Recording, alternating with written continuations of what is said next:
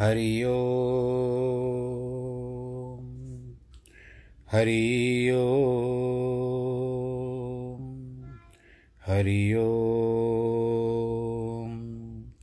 गुरुर्ब्रह्मा, गुरुर्विष्णु, गुरुर्देवो, महेश्वरः। गुरुर्साक्षात् परब्रह्मः।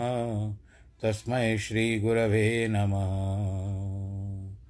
विघ्नेश्वराय वरदाय सुरप्रियाय लम्बोदराय सकलाय जगद्दिताय, नागाननाय श्रुतियज्ञविभूषिताय, गौरीसुताय गणनाथ नमो नमस्ते। नाहं वसामि वैकुण्ठे, योगिनां हृदयेन च, मद्भक्तां यत्र गायन्ति, तत्र तिष्ठामि नारद। जिस घर में हो आरती, चरण कमल चितलाय तहाँ हरि वासा करे, ज्योत अनंत जगाए। जहाँ भक्त कीर्तन करे, बहे प्रेम दरिया। तहाँ हरि श्रवण करे, सत्यलोक से आए। सब कुछ दीना आपने, भेंट करूँ क्या नाथ? नमस्कार की भेंट लो जोड़ू मैं दोनों हाथ, जोड़ू मैं दोनों हाथ, जोड़ू मैं दोनों हाथ।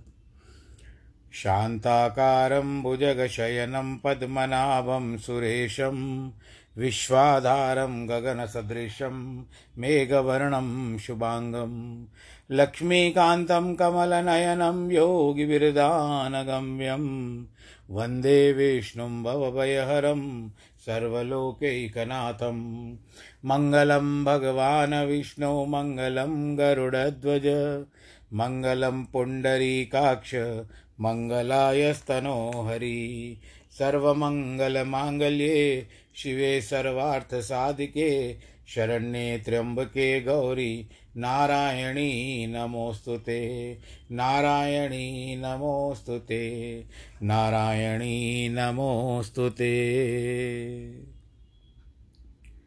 श्रीकृष्णगोविन्द हरे मुरारे। हे नाथ नारायण वासुदेव। श्रीकृष्णगोविन्द हरे मुरारे। हे नाथ नारायण वासुदेव। हे नाथ नारायण वासुदेव श्रीनाथ नारायण वासुदेव हे नाथ नारायण वासुदेव श्रीनाथ नारायण वासुदेव श्रीकृष्णगोविन्द हरे मुरारे, हे नाथ नारायण वासुदेव हे नाथ नारायण वासुदेव हे नाथ नारायण वासुदेव।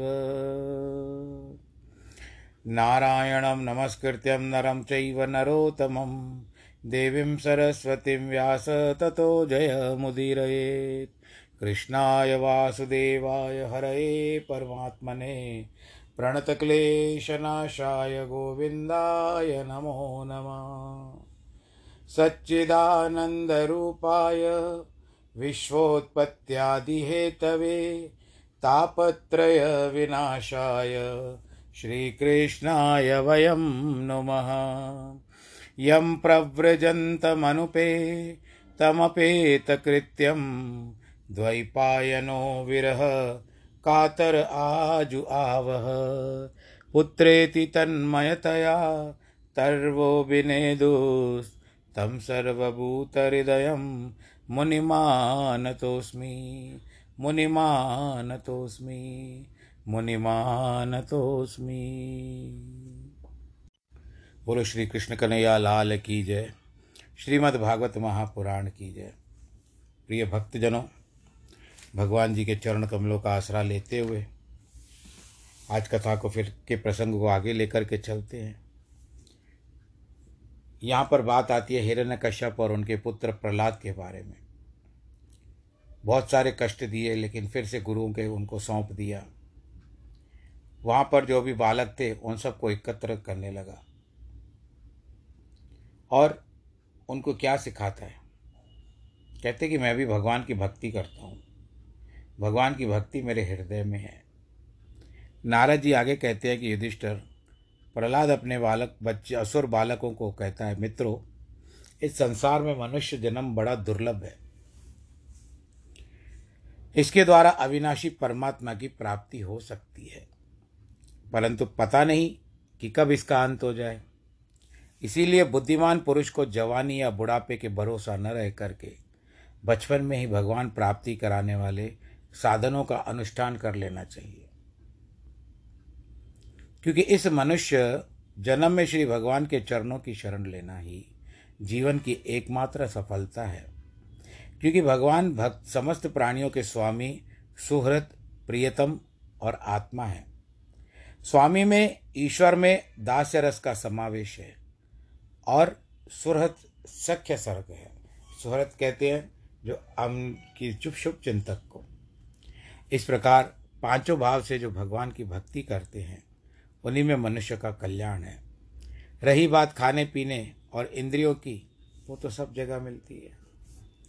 सर्वत्र लभ्यते दैवाद्यदा दथा दुखमायत्नतः। सब कुछ सब कुछ सब जगह प्राप्त हो सकता है।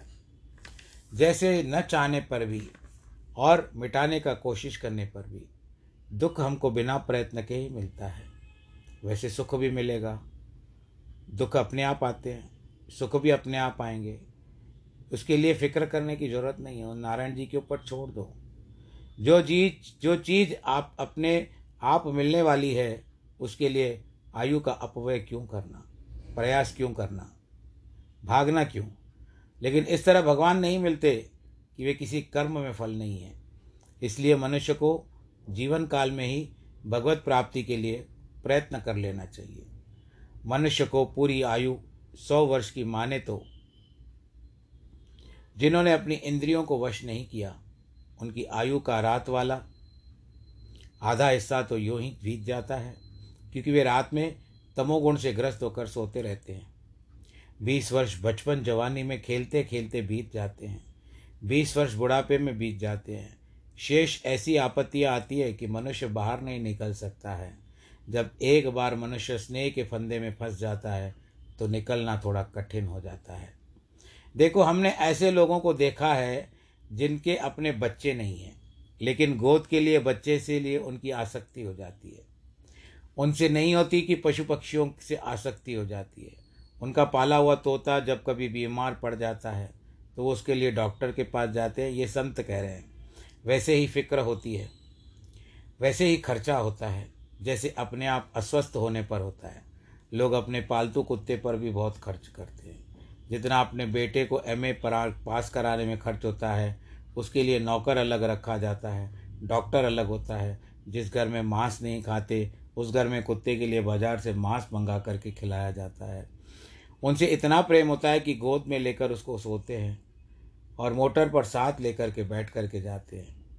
एक और तो ईश्वर ने उन पर यह कृपा की कि उनको बेटा नहीं दिया, जिससे फिर वो मोह से छूट जाए, भगवान से प्रेम करे, लेकिन उनको कुत्तों और बिल्लियों से प्रेम हो जाता है।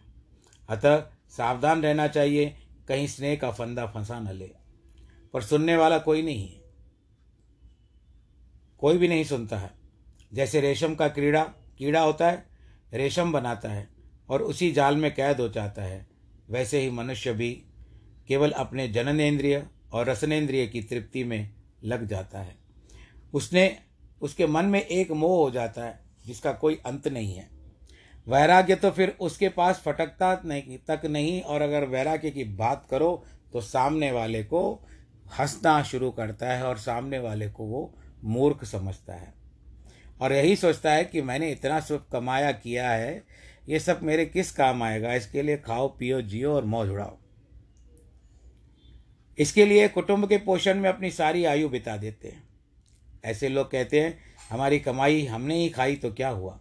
अरे, हम तो भले ही भूखे हैं, लेकिन कमाए इतना कि हमारे बाद की आठ दस पीढ़ियाँ खाती रहे। इस प्रकार जो कुटुंबियों के पेट पालन में लगा रहता है, वह कभी भगवत भजन नहीं कर सकता। उसमें चाहे कितना भी विद्वता हो, उसे परमात्मा की प्राप्ति नहीं हो सकती। जो कामनियों के मनोरंजन के समान उनका क्रीड़ा वर्ग बन रहा है, उसके अपने पैरों में संतान की बेड़ी जकट ली है। वह बेचारा किसी प्रकार अपना उद्धार नहीं कर सकता। इसीलिए विषयी लोगों का संग छोड़कर नारायण भगवान की आराधना करो। ये बालक को बालकों को समझा रहे हैं प्रहलाद जी। मित्रों, यह बात ध्यान में रखो कि भगवान को प्रसन्न करने में कोई परिश्रम नहीं करता, पड़ता है, क्योंकि वे सबके आत्मा हैं, परम प्रेमास्पद है। सब जगह स्थित है।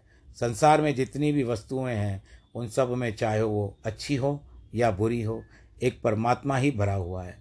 वही अपना आत्मा है और वही सामने वाले की आत्मा है। वही प्रत्यात्मा है और वही दृश्य है, वही व्याप है, वही व्यापक है।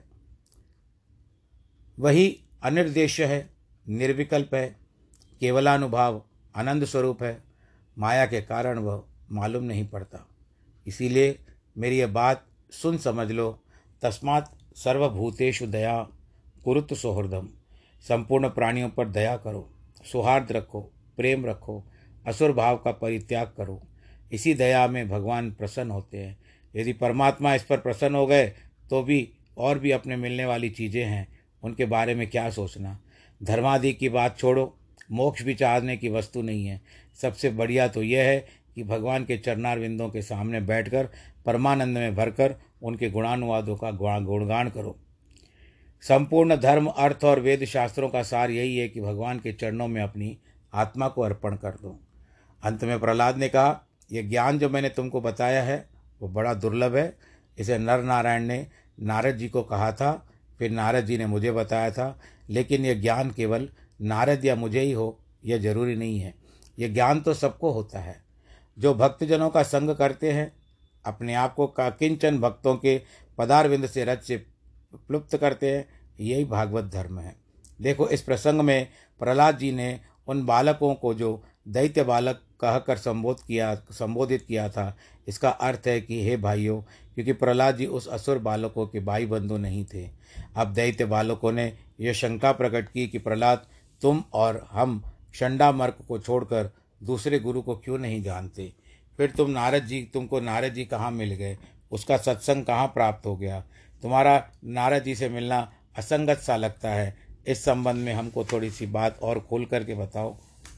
नारद जी कहते हैं, युधिष्ठर, ये प्रश्न पूछने पर असुर बालक मुस्कुराने लगे। प्रहलाद जी मुस्कुरा करके कहते हैं कि, पितरी प्रतिष्ठे प्रतिस्तेस्माकम तसपे, तपसे बंदराचलम, युद्धोत्तम परम चक्रु विबुर्धा दानवान प्रति। यहाँ प्रहलाद पहले की बात सुना रहे हैं। असल में अनेक ऐसे प्रसंग हैं जिन पर लोगों का ध्यान नहीं जाता। स्वयंभू मनवंतर के प्रारंभ में ही हिरण्याक्ष को भगवान ने मारा था। इसीलिए हिरण्याक्ष और हिरण्यकश्यप स्वयंभू मनवंतर के पहले होने चाहिए। यदि वे पूर्व काल में नहीं होगे तो संसार नहीं लगेगा। जो हिरण्याक्ष पृथ्वी लाने के लिए बाधा डालता है, वो पहले की कल्प का है। वह जिस दिति और कश्यप से पैदा हुआ है, वे पहले ही कल्प में होने चाहिए। इस कल्प के नहीं, हिरण्याक्ष के मर जाने के बाद हिरण्य कश्यप तस्यप तपस्या करने चला गया और न जाने कितने दिनों तक तपस्या करता रहा। इसी बीच देवताओं ने दानवों पर चढ़ाई कर दी थी। वे प्रहलाद की माता को गर्भवती अवस्था में बंदी बनाकर ले गए। नारद जी ने प्रहलाद की माता को देव देवताओं से छुड़ाया और अपने आश्रम में ले गए। यहाँ पर बताया गया है कि इंद्र पकड़ करके ले जा रहा था। माता का नाम कयादू था। उसको जब पकड़ करके ले जा रहा था तो नारद ने कहा कि इसको छोड़ दो। कहते, नहीं, हम इसको नहीं छोड़ेंगे, इंद्र ने कहा, क्योंकि अब हम ये स्त्री कहते, तुम स्त्री के ऊपर ऐसे अत्याचार करते हो, देवता कहलाते हो और स्त्री के ऊपर अत्याचार करते हो। ये तो अच्छी बात नहीं है। कहते, हम इसके लिए, क्योंकि ये दैत्य बालक उत्पन्न करने वाली है। इसके लिए हम और कोई दैत्य संसार में उत्पन्न नहीं होना देना चाहते। तो नारद जी ने कहा, देखो, इसके गर्भ से तो भगवत भक्त, भगवान भक्त उत्पन्न होने वाला है। इसके लिए मैं कहता हूँ, छोड़ दो। तो इंद्र से छुड़ा करके अपने आश्रम में लेकर आए। आज आप तो बोलते होंगे कि नारद जी तो कहीं रुकते नहीं हैं। फिर आश्रम कैसे? नारद जी रुकते हैं। एक घंटे के ऊपर नहीं रह सकते। अब नारद जी को तो भी अपना स्नान ध्यान तो करना होगा ना भाई? अपना नित्य नियम तो करना होगा। इसके लिए नारद जी अपने आश्रम जाते हैं, वहाँ पर स्वच्छ होकर के निकलते हैं। तो इस तरह से अब बात क्या आती है?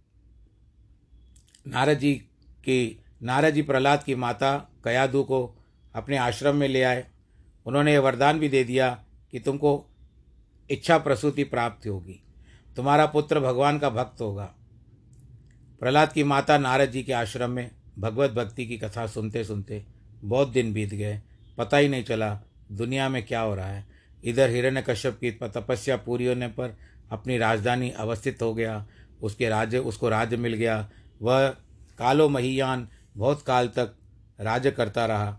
इस समय प्रहलाद जी की उम्र पाँच ही वर्ष होने का कारण यह कि जब हिरण्य कश्यप तपस्या करके लौटा, तब उसको अपनी पति की याद नहीं रही। उसने समझा कि जैसे देवताओं ने उसको शायद मार दिया है, वैसे ही मेरी पत्नी और बेटे को भी नष्ट कर दिया होगा। वह राजकाज में लग गया। बाद में नारद जी ने प्रहलाद की माता से कहा, तू इत कितने दिनों तक बच्चे को पेट में लिए रहेगी? अब जा अपने पति के पास। बहुत दिनों के बाद नारद जी ने कयादू को हिरण्य कश्यप के पास भेज दिया। फिर प्रहलाद की उत्पत्ति हुई। इसी कारण प्रहलाद की उत्पत्ति और हिरण्य कश्यप की मृत्यु के केवल पाँच वर्ष की फर्का पड़ा है। इस प्रसंग का समाधान बताई गई है। इस प्रसंग की चर्चा करते हुए प्रहलाद बताते हैं कि जब देवता लोग मुझे दो युद्ध में असुरों को मारकर मेरी गर्भवती माता को ले जा रहे थे तो मार्ग में इंद्र को से लेकर के वो अपने चले गए। और कहते शिशु तो निरपराध होता है। इसने क्या दोष किया है आपका? और इस तरह से नारद जी को जब आश्रम में लेके गए थे, नारद जी मेरी माता को जब आश्रम में ले गए थे और फिर वहाँ पर धर्म की ज्ञान सिखाते थे, अब क्या होता था कि ज्ञान सुनते सुनते माता सो जाती थी। और कभी कभी उनको भूल भी जाता था, विस्मृति हो जाती थी। जिसके कारण वो सारा ज्ञान मैं समझता था। बोलो, नारायण भगवान की जय। इसके बाद प्रहलाद असुर बालकों की तो इसके लिए कहते हैं कि बचपन से लेकर के यदि कोई माता गर्भ कोई स्त्री गर्भवती होती है तो उसको अच्छी अच्छी शिक्षा देनी चाहिए। ज्ञान की बातें सीखनी चाहिए कि बालक संस्कारी हो।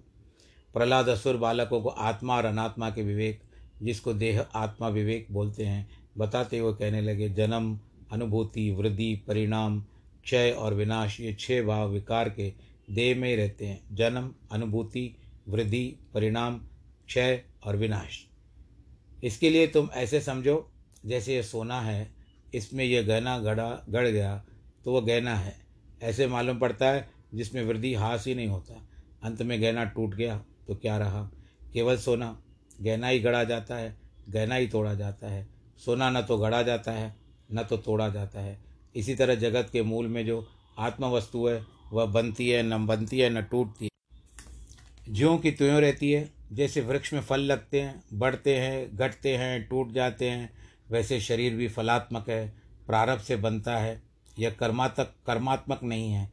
भोजन करना तो कर्म का फल है, लेकिन भोजन मिलता प्रारब्ध से है। या किसी ने बेईमानी से भोजन किया, उस भोजन में इतनी आसक्ति हो गई कि वैसा ही भोजन फिर मिले तो उसका परिणाम क्या हुआ? कभी कभी किसी स्वादिष्ट व्यंजन की बात बार बार याद आती है।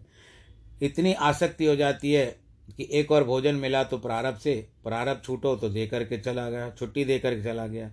लेकिन उसने बेईमानी और आसक्ति मिल गई। इसका परिणाम यह हुआ कि फल भी दूसरे फल का हेतु हो गया, बीज बन गया। इसीलिए मनुष्य प्रारब्ध के फलस्वरूप मिले, जिस शरीर से कर्तापन, भोक्तापन, आसक्ति और निषिद्ध कर्म छोड़कर अपना जीवन व्यतीत करे तभी सफल हो सकता है। जब शरीर और आत्मा के बारह बारह लक्षण अलग अलग बताते हैं, आत्मा नित्य है, देह अनित्य है। आत्मा अव्यय है, देह नाशवान है। आत्मा शुद्ध है, देह अशुद्ध है। आत्मा एक है, देह अनेक है। आत्मा क्षेत्रज्ञ है, देह क्षेत्र है। आत्मा आश्रय है, देह आश्रित है।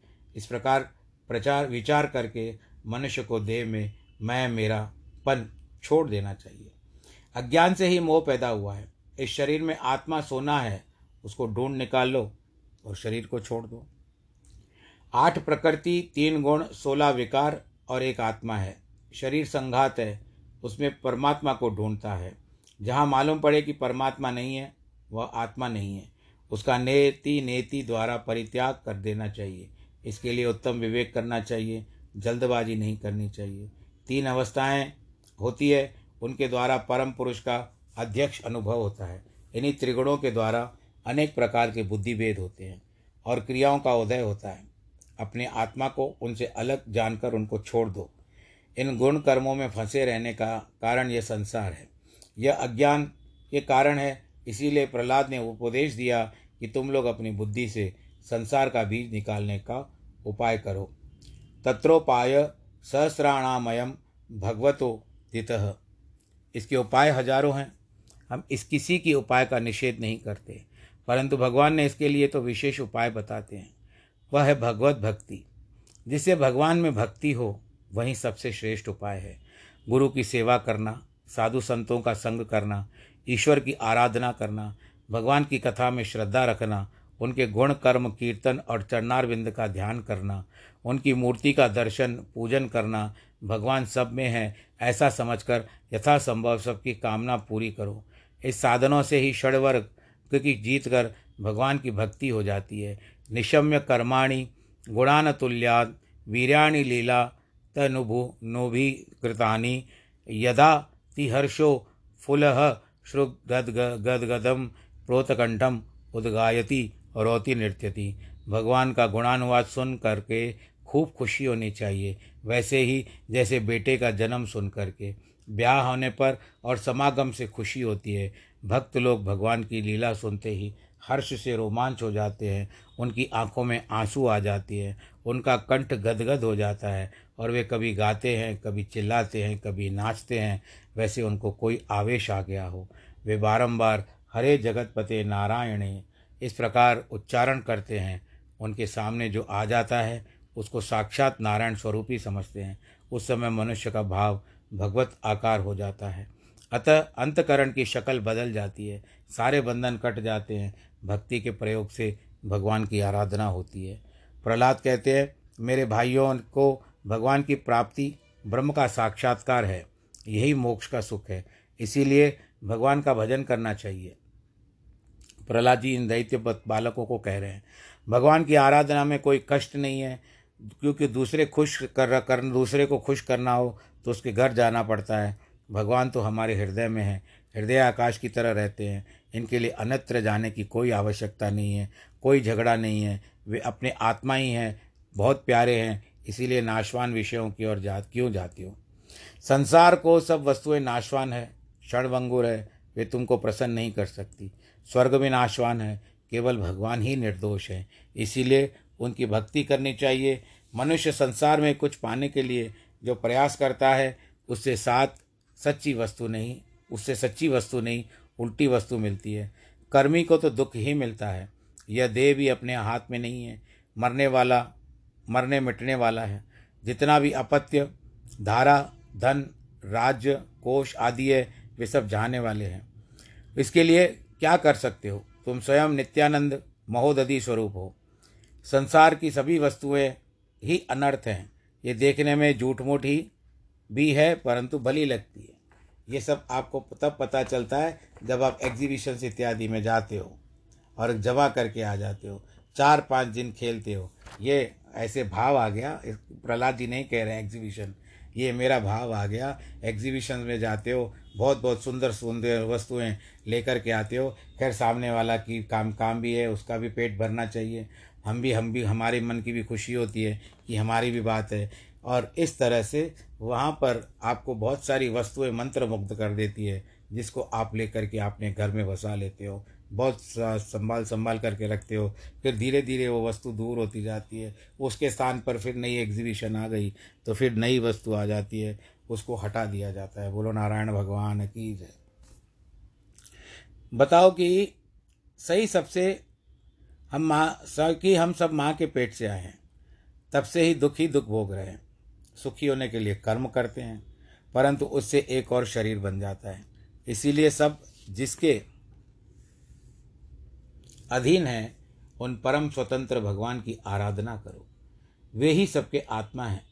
वे ही शरीर बना करके इसमें बैठे हुए हैं। भजन मुकुंद चरणम स्वस्ति मानम स्याद यथा वयम इसीलिए देवता, असुर, मनुष्य, यक्ष, गंधर्व, कोई भी क्यों न हो, जो भगवान के चन्नारविंद का भजन करना चाहिए, तभी कल्याण का भाजन होता है। भगवान की भक्ति के लिए ब्राह्मण देवता या ऋषि होना ज़रूरी नहीं है। भगवान को प्रसन्न करने के लिए बहुत आचरण और बहुत ज्ञान की भी आवश्यकता नहीं है। ये कौन सी जो थी? भगवान राम ने जिसके जूठे बेर खाए थे। शबरी कौन सी ज्ञानवान थी? न दानम, न तपो तेज, ने जाम, न शौचम, न व्रतानी च। यहाँ तक कि भगवान के लिए दान, तपस्या, यज्ञ, पवित्रता व्रत की किसी की भी आवश्यकता नहीं है।